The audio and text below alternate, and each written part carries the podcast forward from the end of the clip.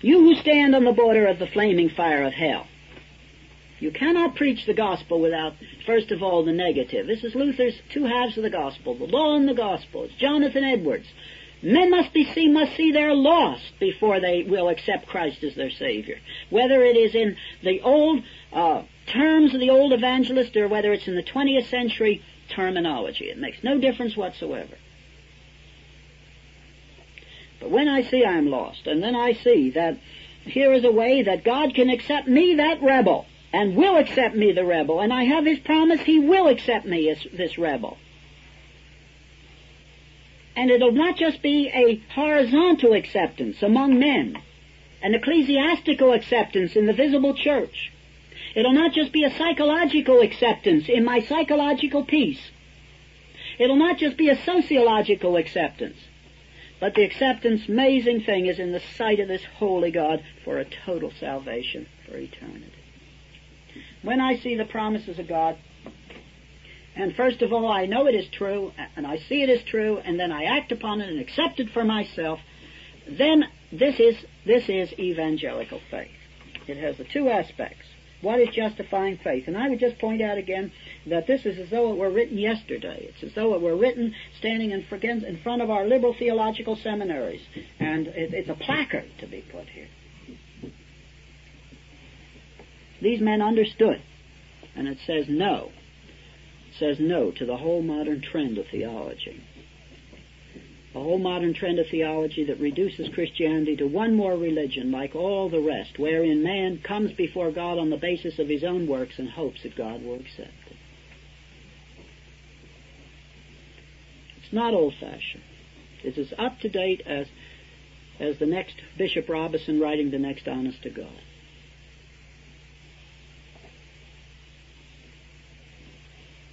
Seventy-three. This is the last one. How doth faith justify a sinner in the sight of God? How doth faith justify the sinner in the sight of God? Answer. Faith justifies a sinner in the sight of God. Not because of those other graces which do always accompany it, or, we would say nor today, nor of good works that are the fruit of it, nor as if the grace of faith or any act thereof were imputed to him for justification. Now, here we so often say, how do you communicate with the 20th century after, after all? People come here and they say, how do you do it? How do you do it? We live in Holland, we don't communicate. We live in England and we don't get it done. We come from America and we don't, don't see the thing. How do you manage to communicate when all the words have been stolen and twisted? And you remember so often I say to you, the way to communicate in the 20th century is always to say what you don't mean, to make clear what you do mean. There has to be a negative in order to put the proper content into the words. Well, these men have done the same thing. You notice in every place they've said what, they, what it isn't, so that you can understand what it is. And it's exactly here. Notice what it says. Faith justifies a sinner in the sight of God, not. So there's three negatives. Not because of those other graces which do always accompany it. That's a beautiful word again. Because if it's true in living faith, as we've already seen, if there's true in living faith, other graces will accompany it. It won't be some sterile old hard thing. If it's a true in living of faith, other graces will accompany it, but that's not the reason faith justifies a sinner in the sight of God. Or good works that are the fruit of it. There will be good works of the fruit of it. Yes, happily there will be, though poor. But that's not the reason that God faith justifies a sinner in the sight of God.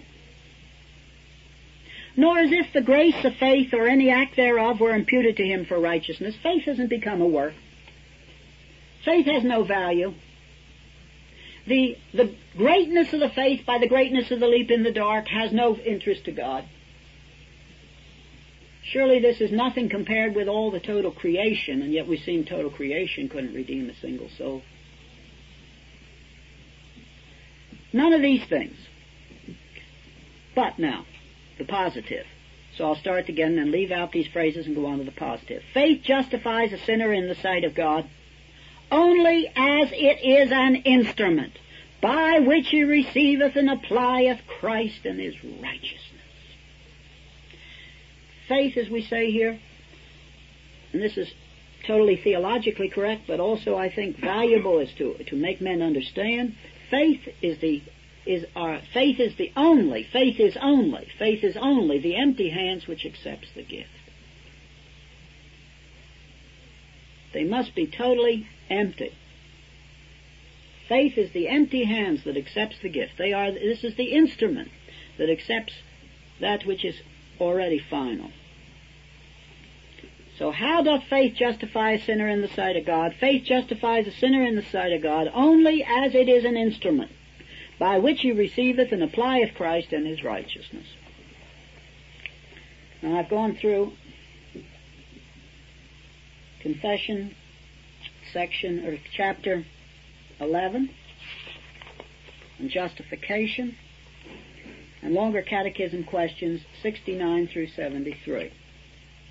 I've also read at the beginning of the lesson shorter catechism question 33 shall repeat now. What is justification? Justification is an act of God's free grace wherein He pardoneth all our sin and accepteth us as righteous in His sight, only for the righteousness of Christ imputed to us and received by faith alone.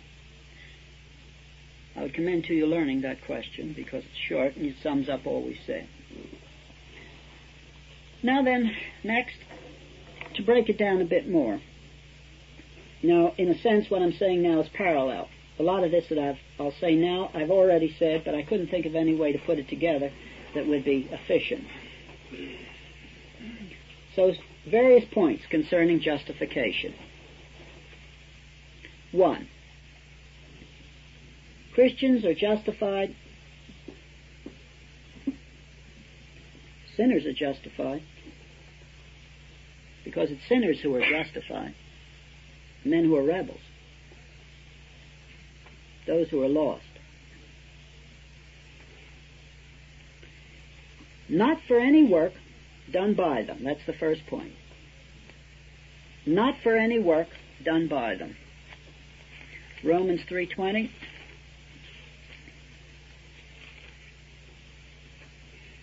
Therefore by the deeds of the law there shall no flesh be justified in his that is in God's so I'll read of God's. Therefore, by the deeds of the law, there shall no flesh be justified in God's sight.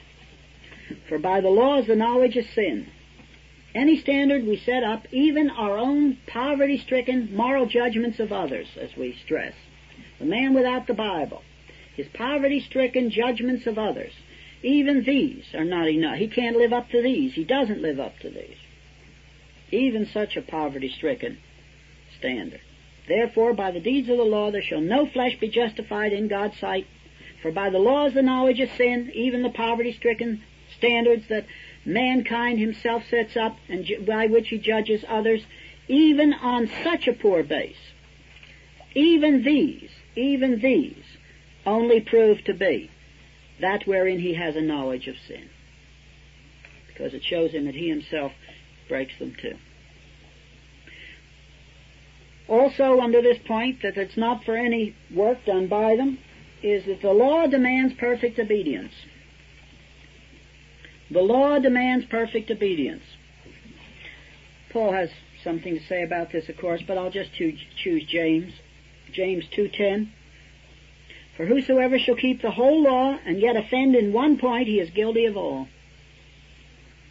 Whosoever shall keep the whole law and shall yet offend in one point, he is guilty of all. So I say point, Paul makes a point of this too, though I don't have the reference in front of me.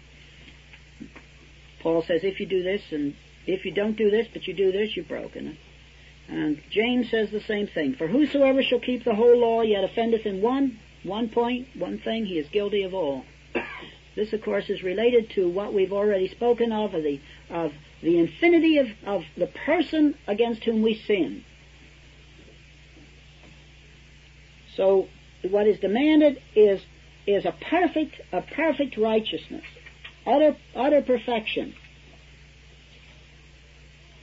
And of course, relating this to our often discussion here, this is the reason the Christian has an absolutely moral universe.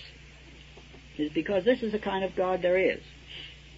Remove this and pretty soon men are floundering around trying to find an answer why they shouldn't do the most obvious sins, let alone the more subtle.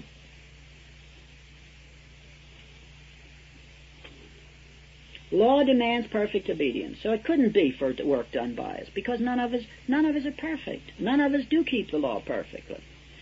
If we could take, if we could take and say, well, I will come to God on the basis of my past, well, we just, we're overwhelmed.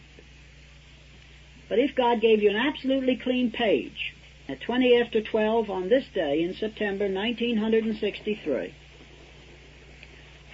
you had an absolutely clean page, you know you would have no hope. If you had to come on the basis of tomorrow.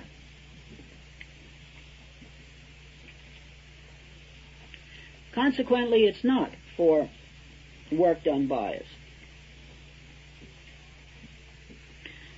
To, to put it upon the basis of work done for us is as impossible as the man who is in prison. He has committed a crime. He is justly there. He is waiting the judgment of the judge. It's quite obvious he deserves the judgment. It's quite obvious he has broken the law, both to himself and to all men. As he sits there on his little hard bed and as the bars in front of him, he hears a good friend's voice crying down the corridor, Good news, good news. And he stands up, grasps the bars, looks to his friend. His friends come tearing down the corridor and stands before him with a big smile on his face and says, Be good.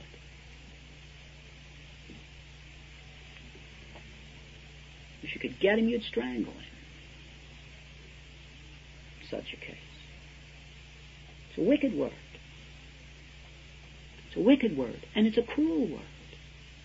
This is not love, though it is often put forth in the name of love. This is not love. It wouldn't be a loving word from God, would it? Especially from God who can judge the hearts. But it's not a loving word in theology either, and it's not a loving word from a pulpit that it says something that isn't true. It sounds like love, but it's cruel. It's cruel. The only possibility of being love is if there wasn't a God, or if God just was something less than perfection. As though there was no real moral standard in the universe. But just consider a moral, an absolute moral standard in the universe, and that word by that friend is just as cruel, as cruel as anything anybody can imagine. So turning of the thumb screws upon the naked flesh. Point one. It's not for any work done by them. Justification is not. Point two. It's not by infusing righteousness. And as I say, this is the classic Roman Catholic theology. It is not by any work wrought in them. We've already dealt with that. But this is not the base of it. The base is is not anything even that we do as a fruit bearing to God, in the sense of Him bearing the fruit. It is not that you'll be justified on the basis of, of the fruit that Christ as the vine will bear through you, or Christ as the bridegroom will bring forth th- through you as the bride of Christ. This is not the basis of justification. It's not for this in the sense of not being on this base. As I've said, the word of the, God, of the Bible is, he that sins in one part is guilty of all. And one can observe the cruelty of this, this teaching of justification being, justification being the infused righteousness. One can see the cruelty of this in classical Roman Catholicism when you talk to the sensitive and conscientious classical Roman Catholic. And here he stands, and as this doctrine developed in its classical direction, men did beat themselves. And I was only to remember the spectacle in Good Friday in, uh, in Spain. Men did wear barbed wire and I suppose still in some monasteries around their waist. Classically, the little nun did walk with peas in her shoe. There have been nuns who have burned off their breasts with a hot iron to suffer. It was in our own circle of acquaintance in St. Louis, Missouri, in, our, in the United States in our own lifetime that we knew of a nun who died desiring water beyond anything else and deliberately did not accept water, so her suffering would be more acute than is any other way possible. These are not just yesterday. This is classical Rome. But ask, are you sure? Are you sure you've beaten yourself enough? Are you sure you've suffered enough? Are you sure you've done enough? Are you sure? And the cruelty of the whole thing is obvious because none of these poor people were sure. How could you be sure? How could you be sure that having beaten yourself a thousand and one time it did not have to be a thousand and two? How could you know? How could you know? Ask the Roman Catholic, the classical Roman Catholic, are you sure you are going to heaven? And the answer will always be no. Ask the classical Roman Catholic, could the Pope be sure he was going to heaven the day he died? And the answer would always be no. It's cruel. It's cruel beyond words. It isn't a loving thing. It is not only a lie of the devil, whereby men are lost, but it is excessively cruel in the present life. Because if it hangs on these things, it is utterly hopeless. How can you know? How can you know? There's no assurance, no assurance, no assurance. And there should be no assurance. Because quite obviously, if it's true that if I sin in one party, I'm part of guilty of all, I never could have assurance. On the other hand, you have a very different picture in the prodigal son in the Bible, where in Luke 15, 11 through 24, Luke 15, 11 through 24, and I think the primary reference here is to the Christian, incidentally, in the prodigal son, but it doesn't matter at this point. In this passage, when the prodigal came back, he still had on the garments and the dirt of the swine keeper. You examine the story, it's overwhelming. The father puts his arms around him and then sends him away to be cleaned up. It isn't the other way around. It isn't the other way around. The Father doesn't say you smell bad. Go take a bath. The Father meets him on the road. The Father puts his arms around him. It's after this that he was sent to be cleaned up. And even if we do take this as I think is proper, properly as the, as to applying to the Christian who has wandered away, yet nevertheless it certainly is the biblical teaching of justification it is not on being cleaned up even by an infused righteousness. It is that while I am a sinner, Christ Jesus died for me. While I bear the marks of sin still in my own body, and the results of it in my life, the love of God is so awesome, so overwhelming, that it has provided a justification, while the stench of the world and of the swine still clings to my clothing and my hair. It is like this.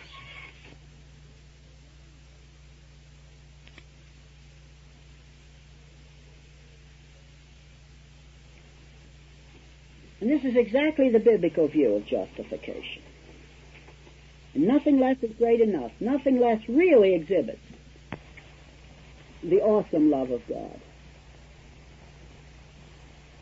Well, now, if it is not these things, not for any work done by them, and not by infusing righteousness, nor on the basis of any work wrought in them, what is justification? Justification has, has, uh, we can say two aspects. They're related, but I'll give them as two, just to break it up so you can think in two areas for, clar- for your clarity of thought. Now I've said two points. This is my third. One, not for any work done by them. Two, not by infusing righteousness or on the basis of any work wrought in them. But three, but by imputing the obedience of Christ to them. Isn't that a breath of fresh air after the other?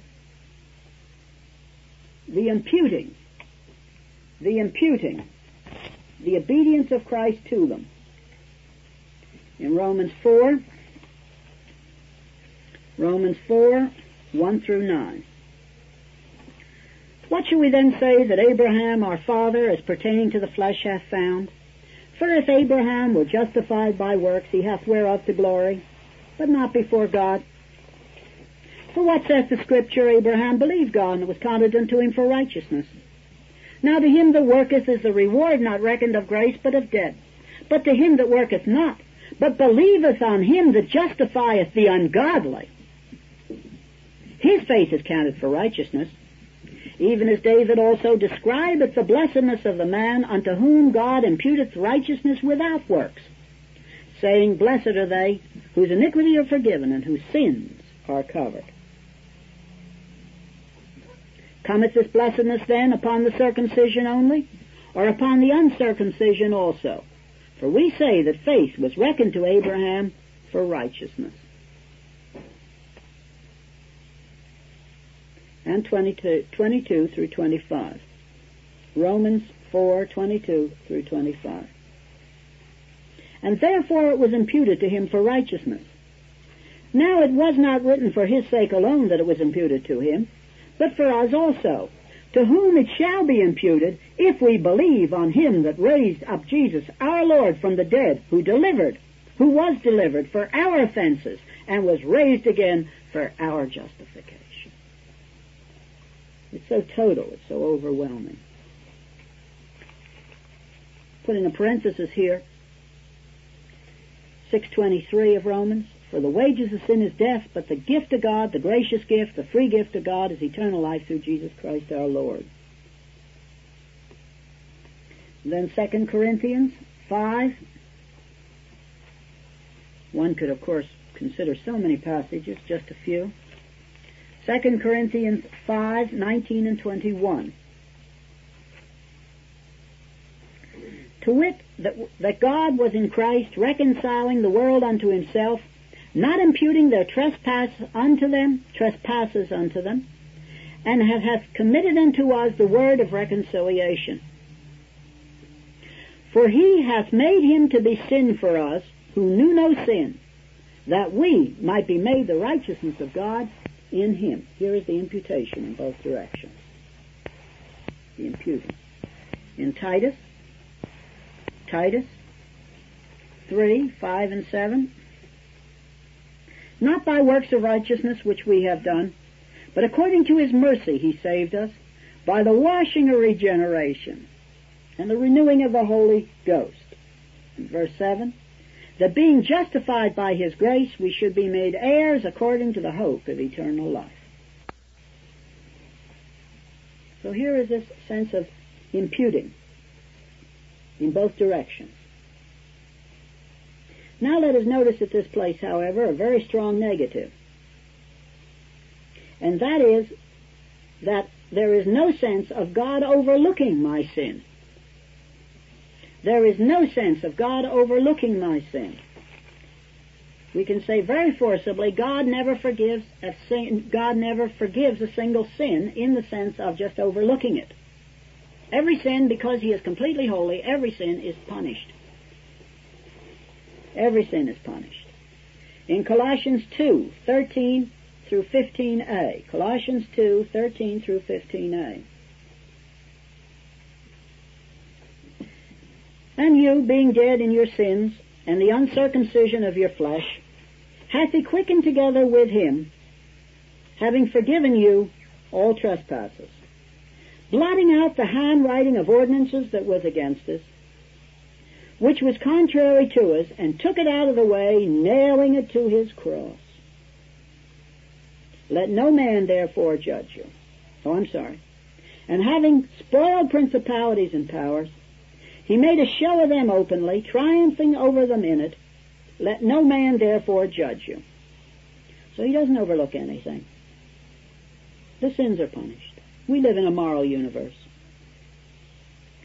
But for the man who accepts Christ as a Savior, The sin was, was punished, all right, but it was punished in Christ's path of obedience as he died upon the cross. There's not a single sin that will ever rise to haunt us through all eternity as an unpunished sin. Every sin that confronts us under the, the jibe of the devil in the present life, or could be conceived to ever be remembered in the clarity of our mentality in eternity, every single sin has been punished. Every sin. No matter how they troop along, like Goya's bad dreams. No matter what awful faces they take, like a medieval imagery or Goya or Freudian. Come from whence they will. Take on the face they will. Be pressed forward by Satan as subtly as he can. To the Christian who has been justified, there is no such thing as an unpunished sin he will ever meet in time or eternity. Every sin of the sin of the Christian has not been just overlooked by God, but punished upon Christ. And the culmination has taken place in the value of the death of Jesus as the infinite, infinite second person of the Trinity. By the moment he says the word, it is accomplished. Now this sense of imputing, what does it mean? What does it mean? and the best illustration that I know, and it's one that some of you have heard me use, I'm sure, but the best illustration I know is the little child. And the little child goes into the store, and we had one of our children do this actually when we lived in Champery. They were buying popularity. And we found out later that the little parade got bigger every every day because there were more and more of the village children following one of our children. I'll not tell you which of the girls. It's one of them. Uh, a little parade, and they were buying popularity left and right. And they go in the store and buy lovely candy and distribute it with largesse. And, and but of course the trouble came that the village storekeeper thought this was a rather strange situation and phoned and said, "What about it?" Now here suddenly, when the child was confronted with the enormity of this thing, and it wasn't a, a very, very poor thing thing to do, really, a naughty thing to do, sinful thing to do. Point out there was real stealing. Now then, when this child is confronted with this and was confronted with a bill, a bill to be paid, a just bill. When this bill was confronted, when the child was confronted with the bill, it was utterly impossible for this child to pay the bill. Now it's perfectly true that the child could have worked out of it in a certain number of months. And even if it was much greater than it had been, one could consider a child working out of it in a few years by earning money, pouring it back in. This is perfectly true. So therefore the illustration breaks down. But nevertheless, the general sense of imputing is clear, I think, here. So the child's confronted with this, can't meet the bill. It became very clear the child didn't really understand, was overwhelmed when took a look at it in the proper light. So the lesson was learned. So what's the solution? Well, Mrs. Schaeffer picked up her phone, called the storekeeper, and said, put it on our bill. Now that's the biblical concept of imputing. Put it on our bill. Now it's perfectly true. It make our, made our bill a bit heavier that week than some other times, but it was really not much on our bill. Not much at all. Against the whole week's food bill. The child had run up the bill, but on the, the parent says put it on our bill, and the parents could pay. And this is exactly what is the case with God. It is on our bill, and it's hopeless. But Jesus Christ, being infinite, in his utter love, could take it upon himself and say, impute it to me. And he, with infinity, could pay the bill that we could never pay and not all creation could pay. Now that's what imputing is. It is God in His love providing a way so that that which we cannot pay can be put upon the, the bill of him who can pay, Jesus Christ, and who paid it. But not at an easy cost, not like our paying it adding a little bit to the bill, but the terrible price of Calvary's cross. And the bill was met, and the bill was canceled. And the cancellation was the resurrection of Jesus. The bill is proved to be paid because Jesus rose from the dead. The bill is just, but the bill has been paid, and the cancellation mark is clear for all men to see who will look. It's stamped, paid, paid, as we look at the resurrection of Jesus Christ. God charges the punishment due to the guilt of our sin. Remember we're talking about guilt here, a legal aspect. Judicial guilt. God charges the punishment due to the guilt of our sin to the account of Christ, and He attributes or imputes to us the obedience of Christ. There's a complete exchange. The active and passive obedience. My sin is imputed to Him and He bears it on the cross. And then there is imputed to me his act of obedience, his keeping of the law. So God can say, Francis Schaeffer is a saint. Now then it takes your breath away, because Francis Schaeffer isn't much of a saint. But Francis Schaeffer is a saint. And they're both absolutely true. Because if I have accepted Christ as my Savior, really, then my guilt has been put upon Jesus and he carried the a uh, guilt and he bore it all there and he paid the price in substitution. But there is clothed upon me the righteousness of Jesus Christ.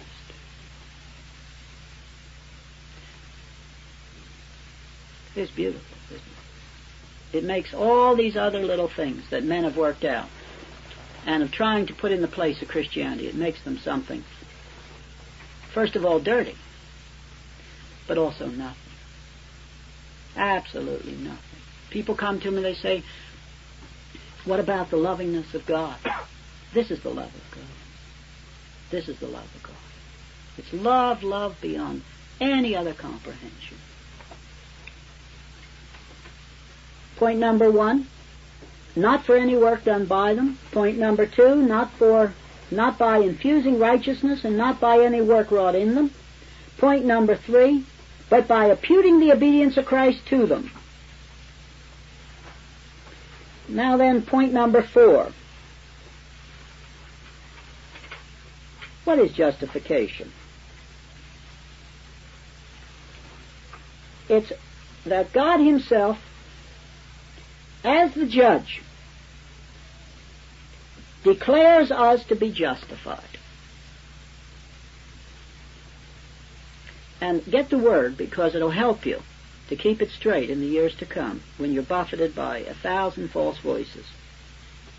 Justification is a declaration by God. It's a declaration by God. He declares something. It's a declarative act of God. It's a forensic act of God. And the word forensic is, isn't used much anymore in this sense, but it's a good word. It's legal. It's in the area of law. It's the judge sitting upon his seat, making a declaration. I declare, as a just, just judge, that such and such a man is justified. The holy God who will, who will not, who cannot overlook sin. Yet nevertheless, upon the basis of the finished work of Jesus Christ, the infinity of it, the value of it, as it was performed not by a continuing suffering Christ, but a once for all dying Christ in history. That on that basis, the Holy God, the infinitely holy God,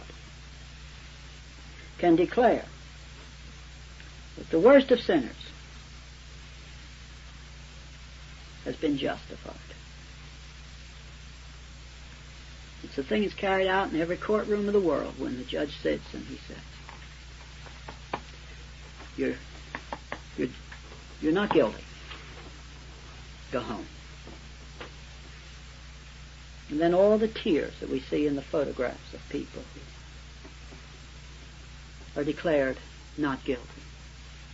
And they weep because they don't have to go to prison. And they weep because at the most extreme thing, they don't have to die.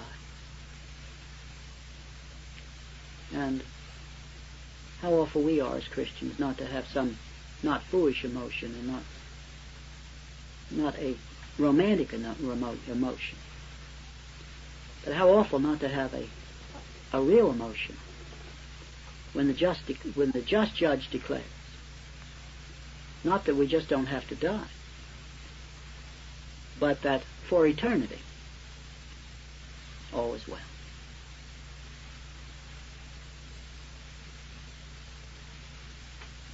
All is well. So justification, here comes here comes men. And as they flow along, we see the great stream of man, mankind going on in its rebellion, but here and there some come. And in Bunyan's beautiful picture, they pass by the way of the cross. And as they pass by the way of the cross and really believe the instrument of faith, and there is imputed to them, imputed to Christ, their guilt, and He's borne it, it's paid for, every sin is paid for, to the full, and stand paid, and there is imputed to them His perfect righteousness. And as they pass by one by one, God declares as judged. This man is justified. He passes by, and then it's a past act. And that's why this is this is the past aspect of salvation to the Christian. If it was only five minutes ago, some of you, it's possible some of you have accepted Christ as your Savior since we've had this lesson. If it was only five minutes ago, or five seconds ago, five seconds ago or five years ago or whatever it was, in that past moment, God declared you to be justified, a forensic act. And for all eternity, no sin can confront you again as far as its guilt aspects are concerned. The God who is so holy that Christ had to die upon the cross to meet the sin if that same judge declares you justified, then, beloved, let the tears flow in thankfulness, but dry the tears of fear. There's no fear left. It's the exact opposite of that poor Roman Catholic trying to beat himself once more.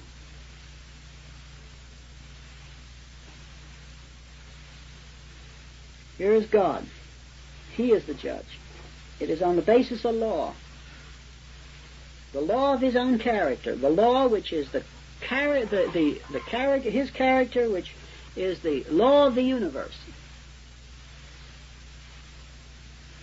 It is upon his basis as the as the law as the judge. A mother can say it doesn't matter, dear, but the judge who cannot say this, or he is a bad judge and not a good judge, be it to his own mother standing before the bar even if it is own, his own mother standing before the bar. The good judge cannot say anything except guilty, if the person is guilty. You have transgressed the law. But on the basis of Christ's finished work and the imputing of this, though we have justly to be said to have broken the law of the universe, which is the character of God Himself, yet he remains the just judge because the work is finished. But as the just judge, and not the mother, not overlooking sin, but as the just judge, the infinitely just judge, he can say, I declare you justified. Now this is wonderful, but it's not the end. Because the Bible makes plain it is not merely a pardon. It's not merely a pardon. If it was merely a pardon, we still might have no peace. Again, an illustration out of the long, long background of our of our own history as a family. One time, Susan, when she was a very, very little girl, years and years and years ago, I'm sure she won't remember it, but years and years and years ago, she did something, I forget what it was now, to Priscilla. Yes, I do. I remember. There's a little bell ringing in my mind. I think she bit her nose. I think that's what she did. I could be wrong, but I think that was it. And then Priscilla dried her tears. That was a pretty good bite. And she said, I forgive you. And Susan just kept right on crying. She had the pardon, but she still wept. She had the pardon, but she still wept. But what God has done for us is not merely a pardon, wherein we still must keep weeping. Justification is more than merely a pardon. It is truly peace. Because justification sometimes has been said to mean, and in a way this is, one has to be careful, one can get off the tracks, but it'll do for our present point of lecture. Justification is that once we have been declared justified by God, it's just as though we had never sinned. Justification, just as though we had never sinned. In God's sight. I'm not talking about in our effects in history. That's different. We've affected history by our sin. But in God's sight, it's not a bare pardon. But it's forgiveness. Overwhelming. On the basis of the, the value of the death of Jesus. The guilt is covered. His righteousness is applied to us. And the Holy God declares us just and says, in my sight, because of what Christ has done upon Calvary cross, Calvary's cross and the price that has been paid, it's just as though you've never sinned in my sight. In my sight. Now, that doesn't mean that we should take all these things and forget them, of course. There are things to be made up. There are things, uh, signs in history that we have affected that still show the marks of this, that we Sometimes we have responsibility to go back and erase some of these marks from the wall, get some of the dirty words removed from the walls we've written on of history. I'm not talking about that. I'm talking about that in God's sight. In God's sight, it isn't merely a pardon, it's real forgiveness. It's forgiveness so that in God's sight I can have perfect peace. Because I know He's declared it isn't just a pardon, He's just forgotten in this thing. I have Isaiah 35, 17, 38, 17. So.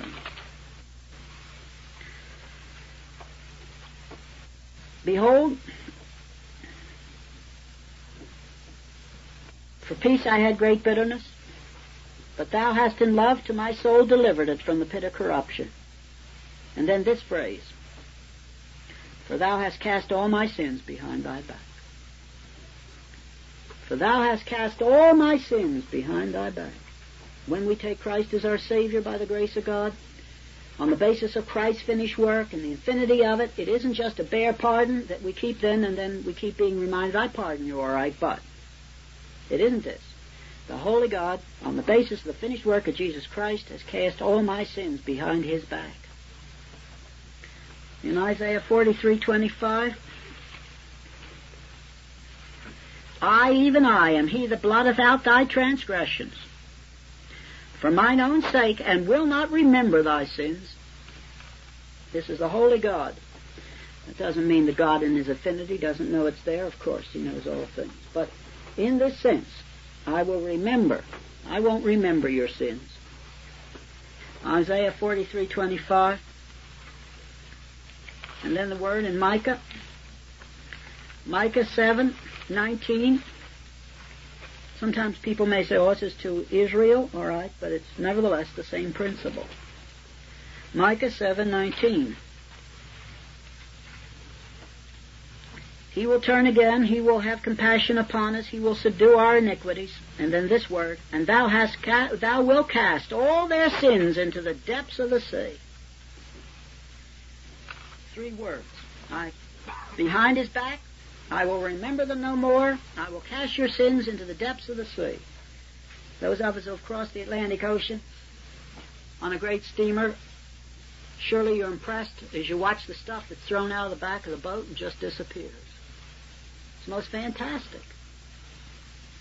Something about the sea that just takes your breath away. It just swallows up the stuff that's thrown in it. No matter what the debris is, pretty soon the ocean is smooth and clear again. And Jesus, God says, this is exactly my attitude toward this thing. That it isn't just a bare pardon. But once you've accepted Christ as your Savior, on the basis of that finished work of Jesus Christ, I will remember it no more. I won't cast it up into your teeth for time or eternity. It's like the debris of mankind thrown into the sea. Disappears and it's gone. God isn't going to cast it up to you when you stand before Him in judgment. Now, there's a believer's judgment. I'm not talking about this, but there's no guilt. The guilt is gone. You'll never, never, never cast your guilt into your teeth again. And any time after you become a true born again Christian, that guilt is dragged up to you. Now, if you, there is a reality, as we'll see in true spirituality when you get there, uh, of having to bring the individual sins as God brings them to your mind and confess them. I'm not talking about that. But in true Christianity, when you are, when you have brought your life under the blood of Christ, and then you bring your specific sin under the blood of Christ, when guilt is dragged into your teeth again, it's never God, it's always Satan. Conscience can be good up to the moment the thing is brought under the blood of Christ, but when it's brought under the blood of Christ, after that conscience is wrong. It's, a, it's an instrument of the devil. Martin Luther understood this in his sensitivity when he wrote his great commentary on the book of Galatians, and he spoke of salvation from our conscience. There's a psychology beyond anything that any old materialistic psychologist is ever going to arrive at utter freedom. You can still have guilt complexes, but you know there's no guilt left in it. No real guilt. And therefore, they can be denied.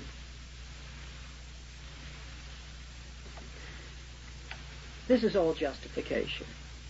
As wonderful as the declarative act is in the pure judicial sense, it's more. It's not merely a pardon. There is the ground for true peace, because God is at peace with me. God is at peace with me. I look down, my hands are soiled, and I bring it under the blood of Christ. And I look back to the day when I took Christ as my Savior, and I can say, this I know, God is at peace with me. God is at peace with me. When does man's true peace come? Man's true peace comes when he realizes that his sins have been punished. And therefore the thing is really concluded. I can, it can bring me tears to think that my Lord had to bear this sin. But I can be at peace in knowing that God is at peace with me because I know they have been punished. And so we come to justification. Here the guilt of sin is declared by God removed, and all this flows from it. True peace. Not just bare pardon.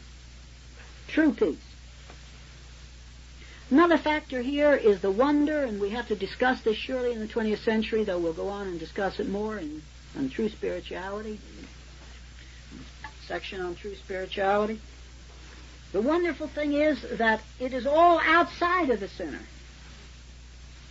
It is all outside of the sinner.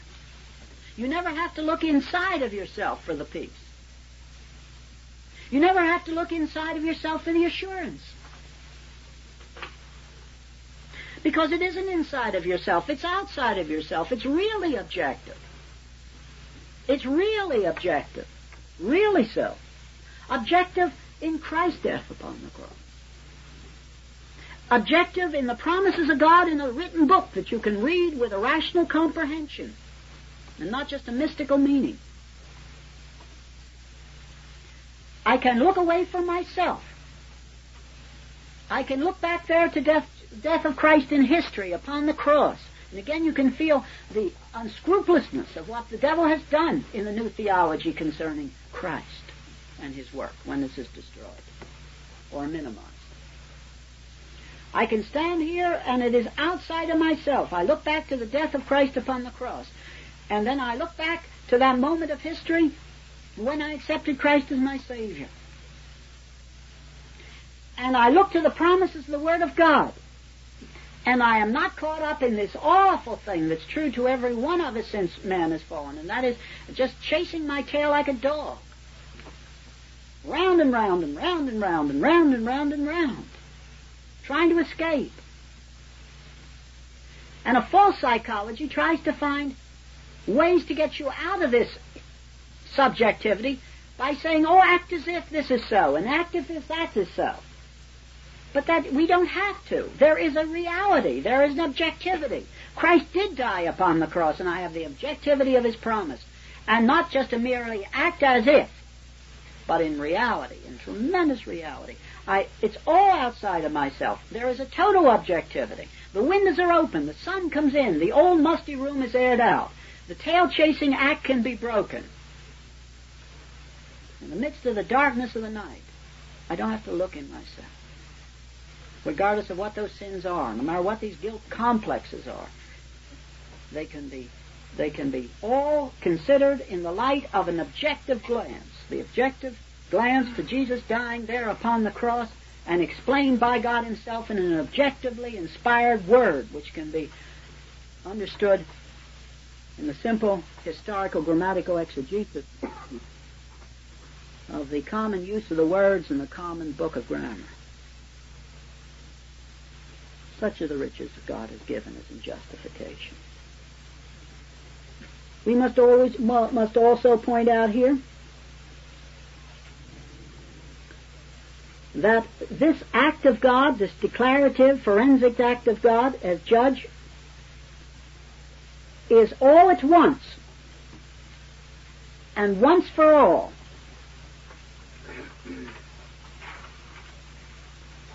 It is not it is not a continuing thing. It doesn't have to be a continuing thing. The judge declares it and it's finished. It's all at once. It's once for all, just as Jesus' death in history was once for all. So when I accepted Christ as my Savior, the forensic, declarative act of God is once for all. So justification is an act. Please put that down. Justification is an act. This is in contrast to sanctification, which is a process. There are common factors between justification and sanctification, but there are some things that are overwhelmingly different. And this is the first one to notice that is different. Justification is an act, an act of God, a declarative act of God. Sanctification is a process. Justification deals with guilt.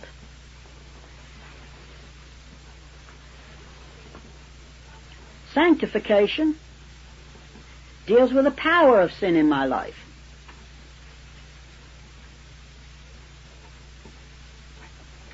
This is another difference. Now that we'll see in the true spirituality that there are overwhelming similarities. But these differences are also important. Justification deals with a problem of guilt. Sanctification deals with the power of sin in my life. Justification is an act, a declarative act of God, whereby He declared my guilt cared for, covered, finished. Sanctification is an unending process in this present life. It's an act of God. It's not a process. And so it is absolutely past to the man who is a true Christian. I can say I am being sanctified, but I cannot say I am being justified if I am a Christian. If I am a Christian, I am back in Romans 5.1, having been justified in the past. Only to the Christian, but if I am a Christian, having been justified in the past. And it's an absolute past, an absolute act.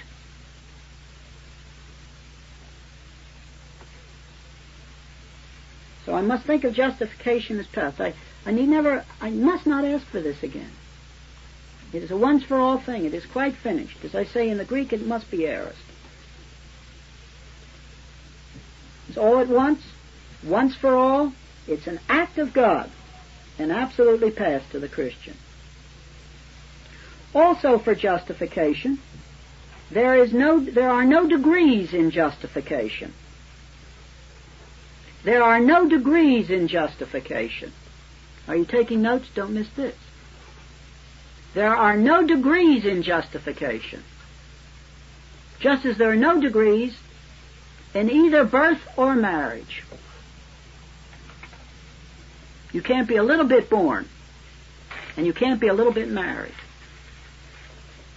And the intriguing thing is, these are the two illustrations out of life that God uses for the picture of, of this reality. There are no degrees. Now, there are overwhelming degrees of sanctification, both from Christian to Christian and at different points in my own life. It isn't always in a straight line. There are degrees in sanctification, but there's no degree in justification. When God says your guilt is gone, God the Holy God means your guilt is gone. It's just absolute. It's absolute. It can't be added to. When God the Holy God says your guilt is gone, declares your guilt is gone, it is impossible then to have it and I'm not trying to say this to be funny. I don't know any other way to say it. It's not possible to have it goner.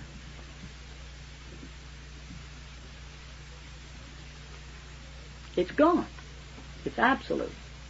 So there are absolutely no degrees in justification. Now, when we come to true spirituality, there are true there are degrees in sanctification. All right. Also, in justifica- justification is irrevocable because it's on the basis of Christ's finished work.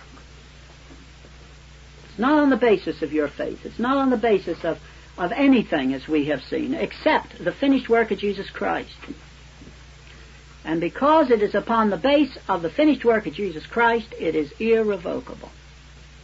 It is irrevocable.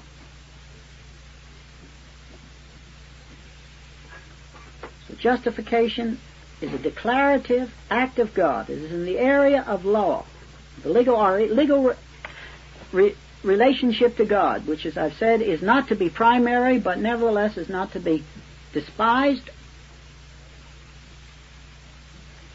or minimized. It is outside of the sinner. It is all at once. To the Christian, it is a past act. It has no degrees. It is complete. It is finished if one has truly accepted Christ as Savior. And it's irrevocable because it rests on that which is sufficient. The infinite work of the eternal Son of God on Calvary's cross. We will stop here as our two hours are up. And in our next lecture, finish justification and go on to the present aspect of salvation. And this concludes now our 21st study of the doctrinal structure of the Bible.